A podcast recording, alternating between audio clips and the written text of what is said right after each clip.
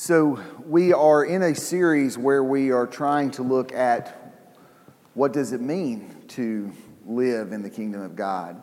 Uh, when, you, when you read Scripture, everything about Scripture, so when you, when you see who Jesus encounters, when you see that him, he, go out, he goes out of his way, encounters someone, uh, that encounter is to teach us something about being intentional in, in who we're called to, to reach in the kingdom of God. When, when, he, um, when he preaches or when he teaches, he's teaching us things about the kingdom of God. And so we have been trying to look at, at what it means to, to live as people in the kingdom of God uh, and what a response to this is all about. And so, what I'm going to invite you to do, if you've got your Bibles, I want you to open up to Matthew chapter 13.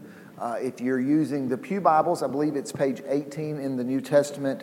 Uh, that's the first book in the New Testament, Matthew chapter 13. We're going to look at three verses, starting in verse 44, reading through verse 46. Matthew 13, starting in verse 44.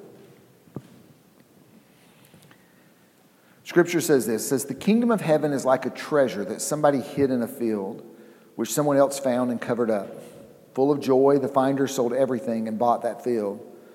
Again, the kingdom of heaven is like a merchant in search of fine pearls. When he found one very precious pearl, he went and sold all that he owned and bought it. Now, these two parables are nestled in the 13th chapter of Matthew, where we get seven different parables about the kingdom of heaven. They're, they're short, uh, but they are very powerful when you begin to really understand what it is that Jesus is teaching us because they talk to us about our purpose, they talk to us about why we exist. And how we can live out as people in the kingdom of God. And so, the, so they talk to us about kingdom. Jesus paints a picture of a kingdom that is a treasure. One shows us a case of a buried treasure, the other a, a pearl at great price.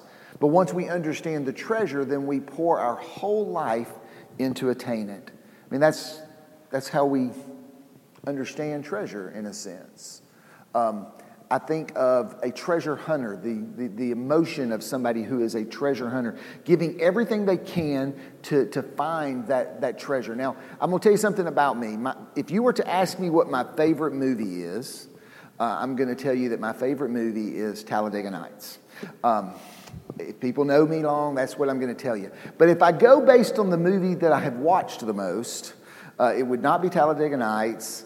It would be, I won't make my wife tell you, but it would be National Treasure. Uh, I, I, if it came on today, I would watch it again. Uh, I, I, love National Treasure. She hates it uh, because we have watched it probably 50 times. Um, but if you haven't seen it, it's an old movie, and you should have seen it by now. Uh, so, it, but it, it's this movie about this gentleman. His name's Benjamin Gates, and he is a treasure hunter. His family, he, he's, he's from this long line of treasure hunters. They have all been looking for, for generations to find, and he, he got this from his grandfather. Passed down to his dad. His dad is, is belief that the treasure is a myth now. And so he tells Benjamin, he's like, You're wasting your life. You don't need to go and look for this. But he doesn't listen to his father and he goes. And ultimately, he finds the treasure uh, at the end. And, and, but, but it's that emotion. I mean, he was willing to give up everything to, to find this treasure. And that, that's that emotion that we're talking about as Jesus is teaching us this parable. Now, these parables are, are typically thought of as twins but yet they are distinct in some significant differences, and we want to look at that today. Now, first we have to stop and think about what does it mean when we say kingdom of God, when we say kingdom of heaven, what does that mean? Now, Matthew uses the phrase kingdom of heaven. Mark and Luke use the phrase kingdom of God. Matthew uses kingdom of God five times, but he says kingdom of heaven 31 times. Um, Mark and Luke don't use the phrase kingdom of heaven at all. So most scholars would say that Matthew uses kingdom of heaven because he's writing to a primarily Jewish congregation or Jewish audience, and they would have been offended by the repetitive use of the word God because Jewish people don't use the word God because they're fearful that they're going to misuse the word God and therefore break a commandment, and so they, they wouldn't use it. So Matthew understanding that, he, he uses the phrase kingdom of heaven. So, kingdom of heaven and kingdom of God seem to be interchangeable in that sense. So, when you're reading that in Scripture, kingdom of heaven and kingdom of God seem to be uh, the same thing. So, so, what do we mean by this? The kingdom of heaven is, is the rule of God. the domain of God, the reign of God. We sang about that. The reign of God, the, the, the perfect will of God, where God has, has his way, where God is sovereign. And on the one hand, the kingdom of God is everywhere. I mean, the cosmos exist because of the kingdom of God. God spoke it into being. Electrons work the way they work precisely because God created them that way. Scripture tells us that in Him we live, we move, and we have our being. We are here because of the kingdom of God. But at least here, God has given humanity the ability to follow the king or resist the king. The king, we think about the king that we follow, the king that we serve, is a king, the scripture says, that was willing to, to empty himself. He was willing to, to come off of his throne, to, to come to this earth, to live so that we could learn more about God, that we could see who God is. He could reveal to us who, but ultimately to lay his life down for us. This is the kind of king who cares for us and loves us. But he still ultimately gives us the ability to decide whether we're going to follow him or not follow him. The kingdom of God is also the, this heavenly realm that exists after this life where we are able to see the full kingdom, where God is completely, uh, his, his will is completely lived out. We don't see that here. That's the reason that we have bloodshed and racism and injustice and poverty uh, all of those that, that exist here, the, the kingdom of God that we see in the, in the heavenly realm, the scripture says there's no crying, there's no pain, there's no suffering. That's all. So the kingdom of God is this hope that we have. This hope that we have that we will see a day where the full will of God is lived out. That's part of what we get when we see the kingdom of God. The kingdom of God is a promise that all of the pain that we experience in this life um, doesn't win out. The kingdom of God is a vision, it's a picture, and God commands us to live our lives in accordance with the kingdom. So when we subject ourselves to the will of God, we do things that please God, that usher in more of the kingdom. It's the reason we pray, Thy kingdom come, Thy will be done on earth as it is in heaven. It's a vision, a picture. In the book of Revelation, it tells us in the final coming of Christ that all those things that are set aside, all, I mean, all those things that are in rebellion of God, that they are set aside and that there's a new heaven and a new earth.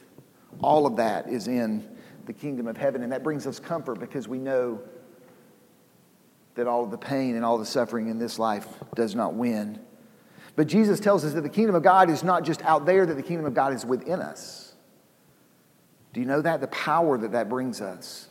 That the kingdom of God is within us. When you give your life to God, you subject yourself to the will of God.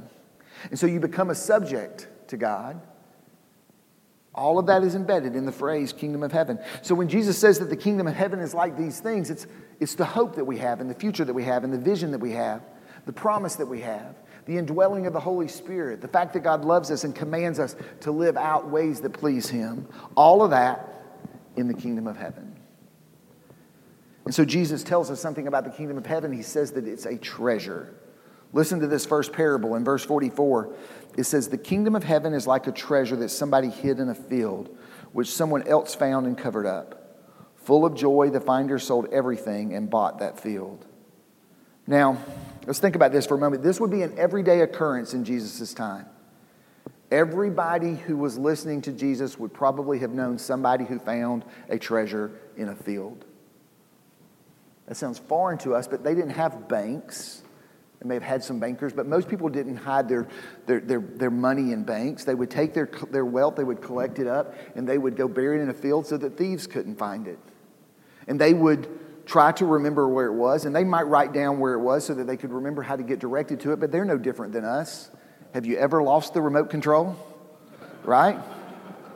You know the anxiety, and in today's generation, if, I, if you lose your phone, you know how, how, how terrifying that is. Well, they're no different. So they, they put their treasure in the field, they, they, they reminded them where it was, but then they lost it. And that's how people lost some of the treasure. It, some people lost treasure because they would bury their treasure in the field. They wouldn't necessarily tell their family members where it was, and then they would pass away. And nobody would know where the treasure was. And so everybody would have, have known this. This happened all the time in Jesus' day. And you notice that this man, he wasn't even looking for it. He was probably a, a tenant farmer that was plowing the field, and as he plowed the field, he heard a thud and he thought, What is that? And he dug it up, and lo and behold, there was somebody's treasure, right? You can imagine the emotion of them that found it. This ha- it happened all the time, and it still happens even today. Let me show you a picture of, of a jar that was found recently as they were excavating in the Holy Land. And they heard a thud, they dug it up, and this is what they found. But the jar was heavy, they could tell it was heavier than just dirt. And so they, they wanted to see what was inside. They were a little nervous, but they noticed a fracture on the side of the jar. And so they opened up the jar by the fracture. And lo and behold, inside they found 20 pounds of silver that had kind of melted together.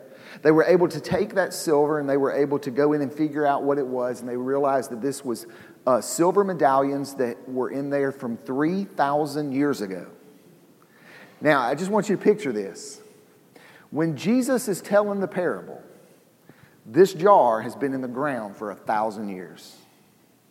Everybody understood this emotion. The people who discovered that, could you imagine the, the joy and the excitement? That's what Jesus is describing when you come to understand the kingdom of heaven. What's treasure? That's another word that he uses, and you stop and think, we, and even in my example, I, I use something that's monetary, but, but most of us would all know that treasure, the thing that makes your heart leap, your heart leap is, is probably not money. If I were to ask you where your treasure is, we don't typically say, well, our treasure's in the bank, my treasure's in CDs, my, my treasure is in, in, in securities, or my treasure is in a life insurance policy. That's not what makes our heart leap. I'm, I did not tell them I was going to do this, but I'll call them out. If you go ask Jane and Don Cruz to show you a picture of their new grandbaby, we're, we're going to get more of the emotion of making your heart leap, right? And I promise you they will show you pictures. Uh, but, but, but we kind of better understand what it means for, for treasure. That's how it is with the kingdom of God. And some people discover what a treasure is, and some people dismiss it. I was sharing this week with Diane, who's the minister of assistance in the office, I said that there was a book I read a couple of years ago written by a man by the name of Richard Dawkins. He's one of the leading uh, writers from the field of atheism. And he, in this book that I read, it was, he talked a little bit about the kingdom of God. And in his argument is the kingdom of God is nothing more than a delusion. So for Richard Dawkins, the kingdom of God is easy to dismiss. For me, it's everything.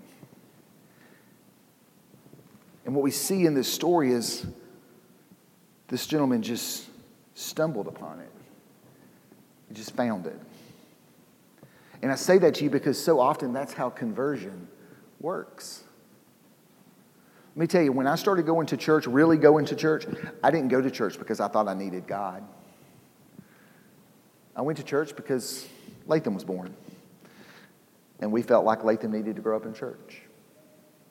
I thought Latham needed God.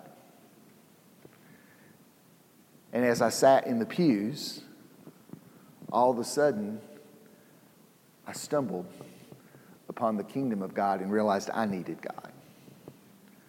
That's what we see in this parable. We stumble across it, we're not even looking for it.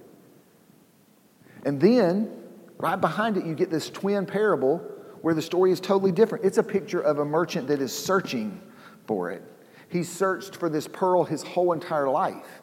That's what he does for a living. He, he, he trades in, in this valuable commodity. It was the most valuable commodity, one of the most valuable commodities in Jesus' time. Gold, silver was fairly common. Um, ordinary pearls were pretty common, uh, but, but a rare pearl was, was at a great price. And he searched for it. He had longed for it. He was, he was hungry for it. Listen to his story in verses 45 and 46. It says, Again, the kingdom of heaven is like a merchant in search of fine pearls. When he found one very precious pearl, he went and sold all that he owned and bought it. This man was willing to give up everything to find his pearl. It's what his heart had been longing for his whole life. And finally, he found it.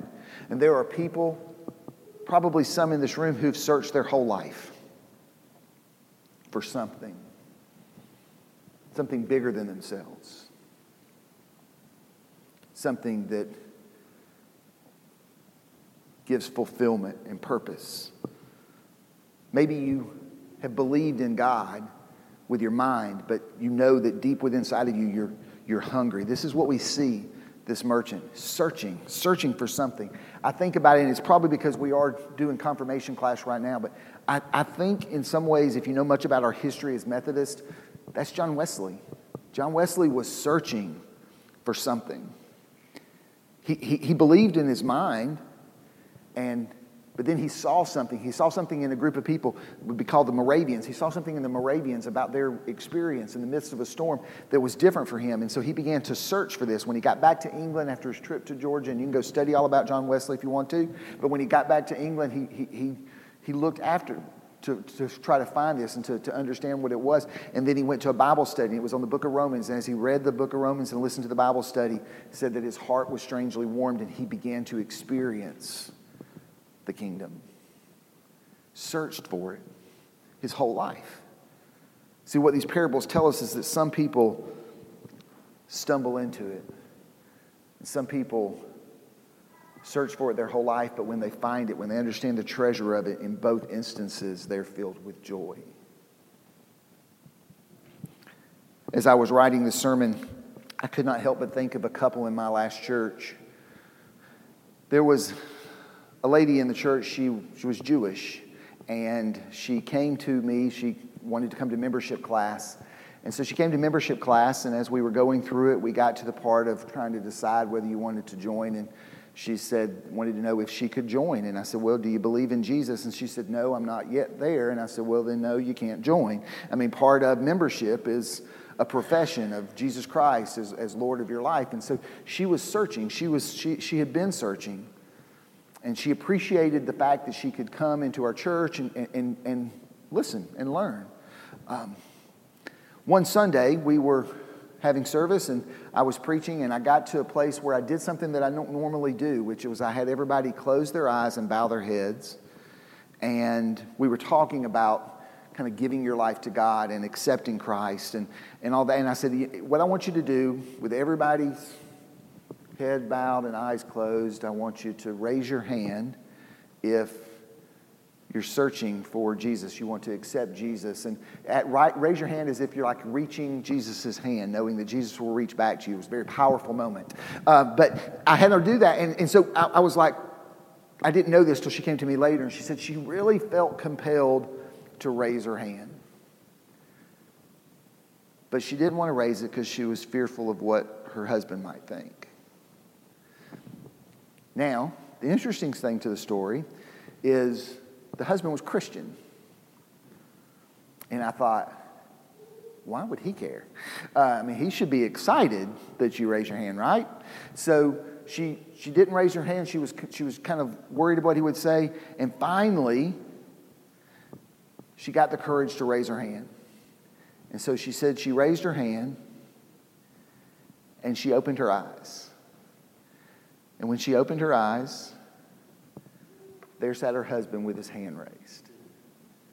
You see, she had been searching her whole life for truth, and she found the kingdom of God. He'd been in church his whole entire life, and he stumbled into it that day. Both of them accepting the kingdom of God, accepting Christ into their heart, and their lives have been forever changed. Everything's different for them. Some people stumble upon it, some people search for it, but it is the greatest treasure. And what these scriptures tell us is the appropriate response to the kingdom of heaven. Once you discover it, what's the appropriate response? They, pursue, they, they give up everything in pursuit of the treasure. When you read this, you might immediately think about the encounter that tells us in the Gospels of the man who comes to Jesus and he asks him, What do I have to do to inherit eternal life? And Jesus says, You need to follow my commandments. He says, I've been following the commandments my whole life. And Jesus said, But if you want to be perfect, you've got to, to go and sell everything you have. You know the story, he was a man of wealth and he was very sad. He walked away. And we read that story and we think, well, does that mean that God is going to call all of us to give everything up and to sell everything and give it to the poor? The church has never historically interpreted that that's what the purpose of that scripture was for us to all give everything over. The, the understanding is that Jesus was speaking in a hyperbole for us to challenge ourselves to stop and go, if there's something between you and God, are you willing to let go of it? Are you willing to surrender it? Are you willing to give it over to God? Is the kingdom of God the most important thing in your life? I'll be honest. And you might be able to argue this if you want to, but I don't think that this happens immediately. Often, when we find Christ, I don't even think we understand the implications of what it means to follow Christ. However, I believe that you come to a place where it really challenges you to, to stop and think what is it that God is calling you to let go of? Is it pride? Is it being right? What is it that God is calling you to let go of? Is the kingdom of God the most important thing? And in my experience, when you begin to let go of something that God calls you to let go of, you get back great reward. Listen to what it says in Matthew. Matthew chapter 10, it says, Those who find their lives will lose them, and those who lose their lives because of me will find them. In essence, that's what these parables are, this, these parables are saying.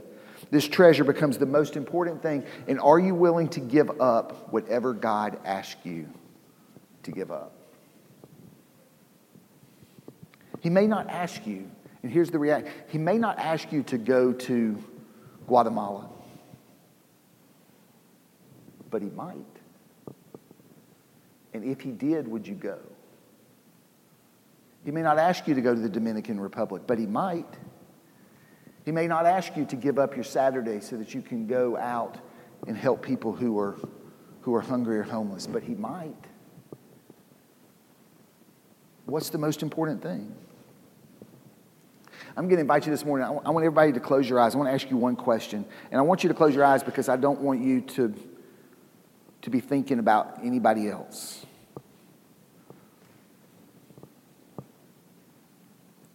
You can only have one most important thing in your life. What is yours?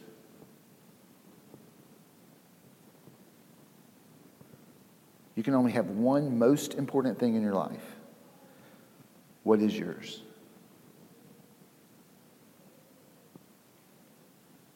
All right, you can open your eyes. See, for some of us, the most important thing may be wealth, it may be security, may be stability. For some of you, you may have closed your eyes and you thought about a relationship. But here is what I do know, which is if there is anything that is more important than God, the kingdom of God, the kingdom of heaven in your life, it will never satisfy you. You can have as much wealth but my experience is when wealth becomes the thing that is the most important thing, you never have enough wealth. If relationships become the most important thing, the relationships never quite satisfy you. I love my family. I love my wife.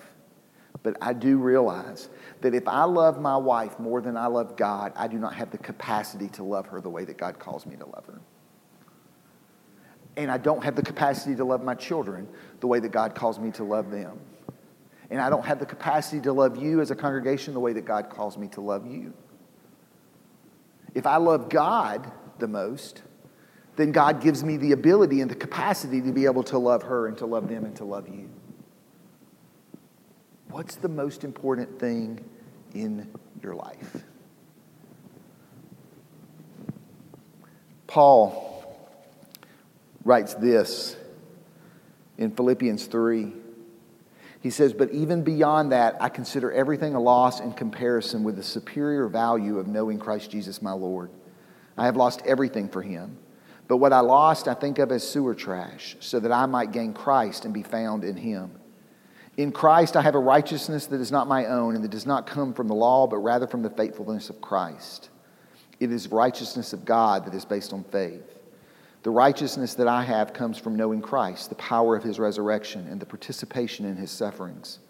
It includes being conformed to his death, so, to his death, so that I may perhaps reach the goal of the resurrection of the dead.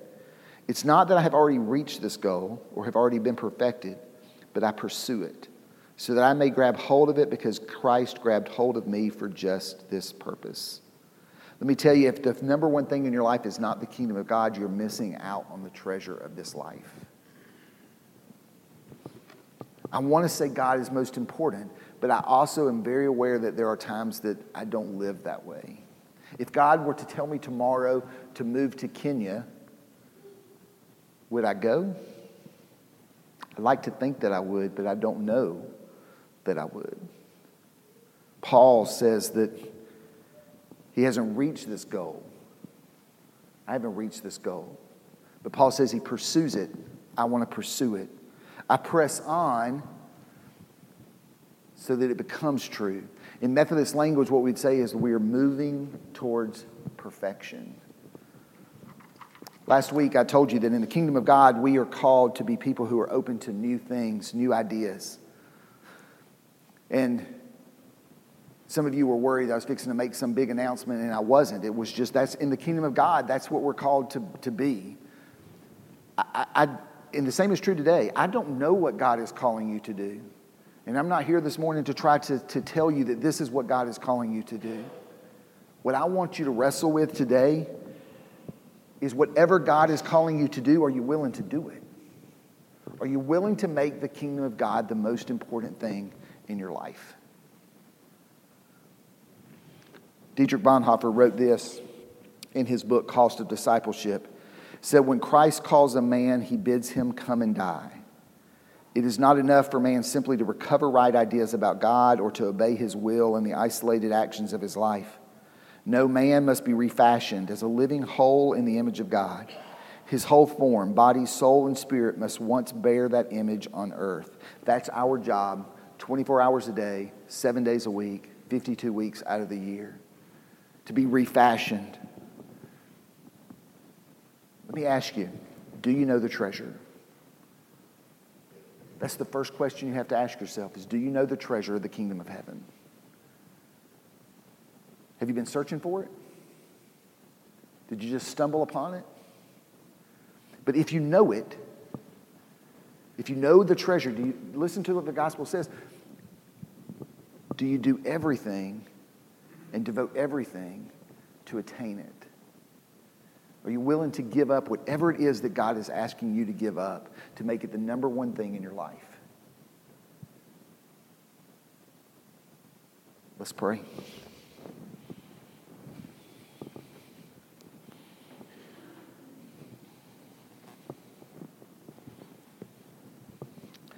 As we pray this morning,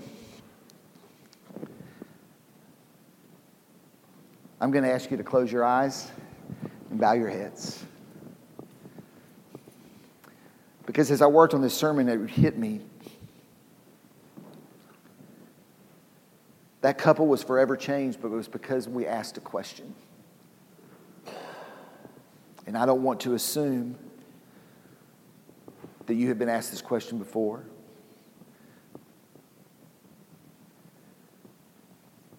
So, with your eyes closed and your head bowed,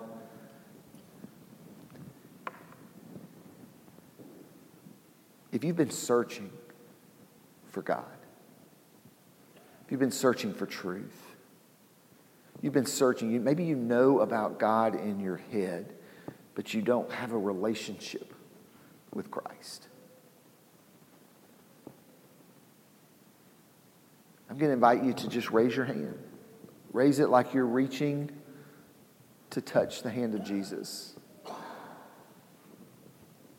Maybe this will be the first time that you ever raise it. But maybe also today, maybe you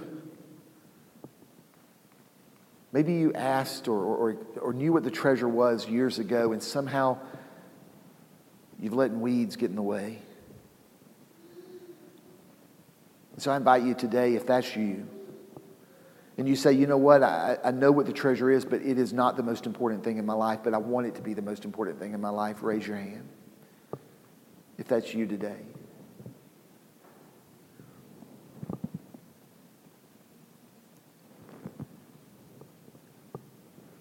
Now you can put your hands down.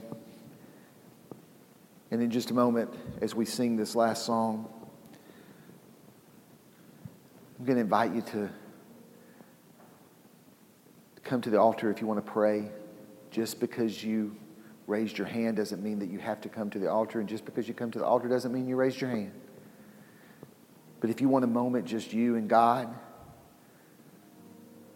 I invite you today to to experience the power of claiming that I have found the treasure. I know what the treasure is, and I want to make it the most important thing in my life.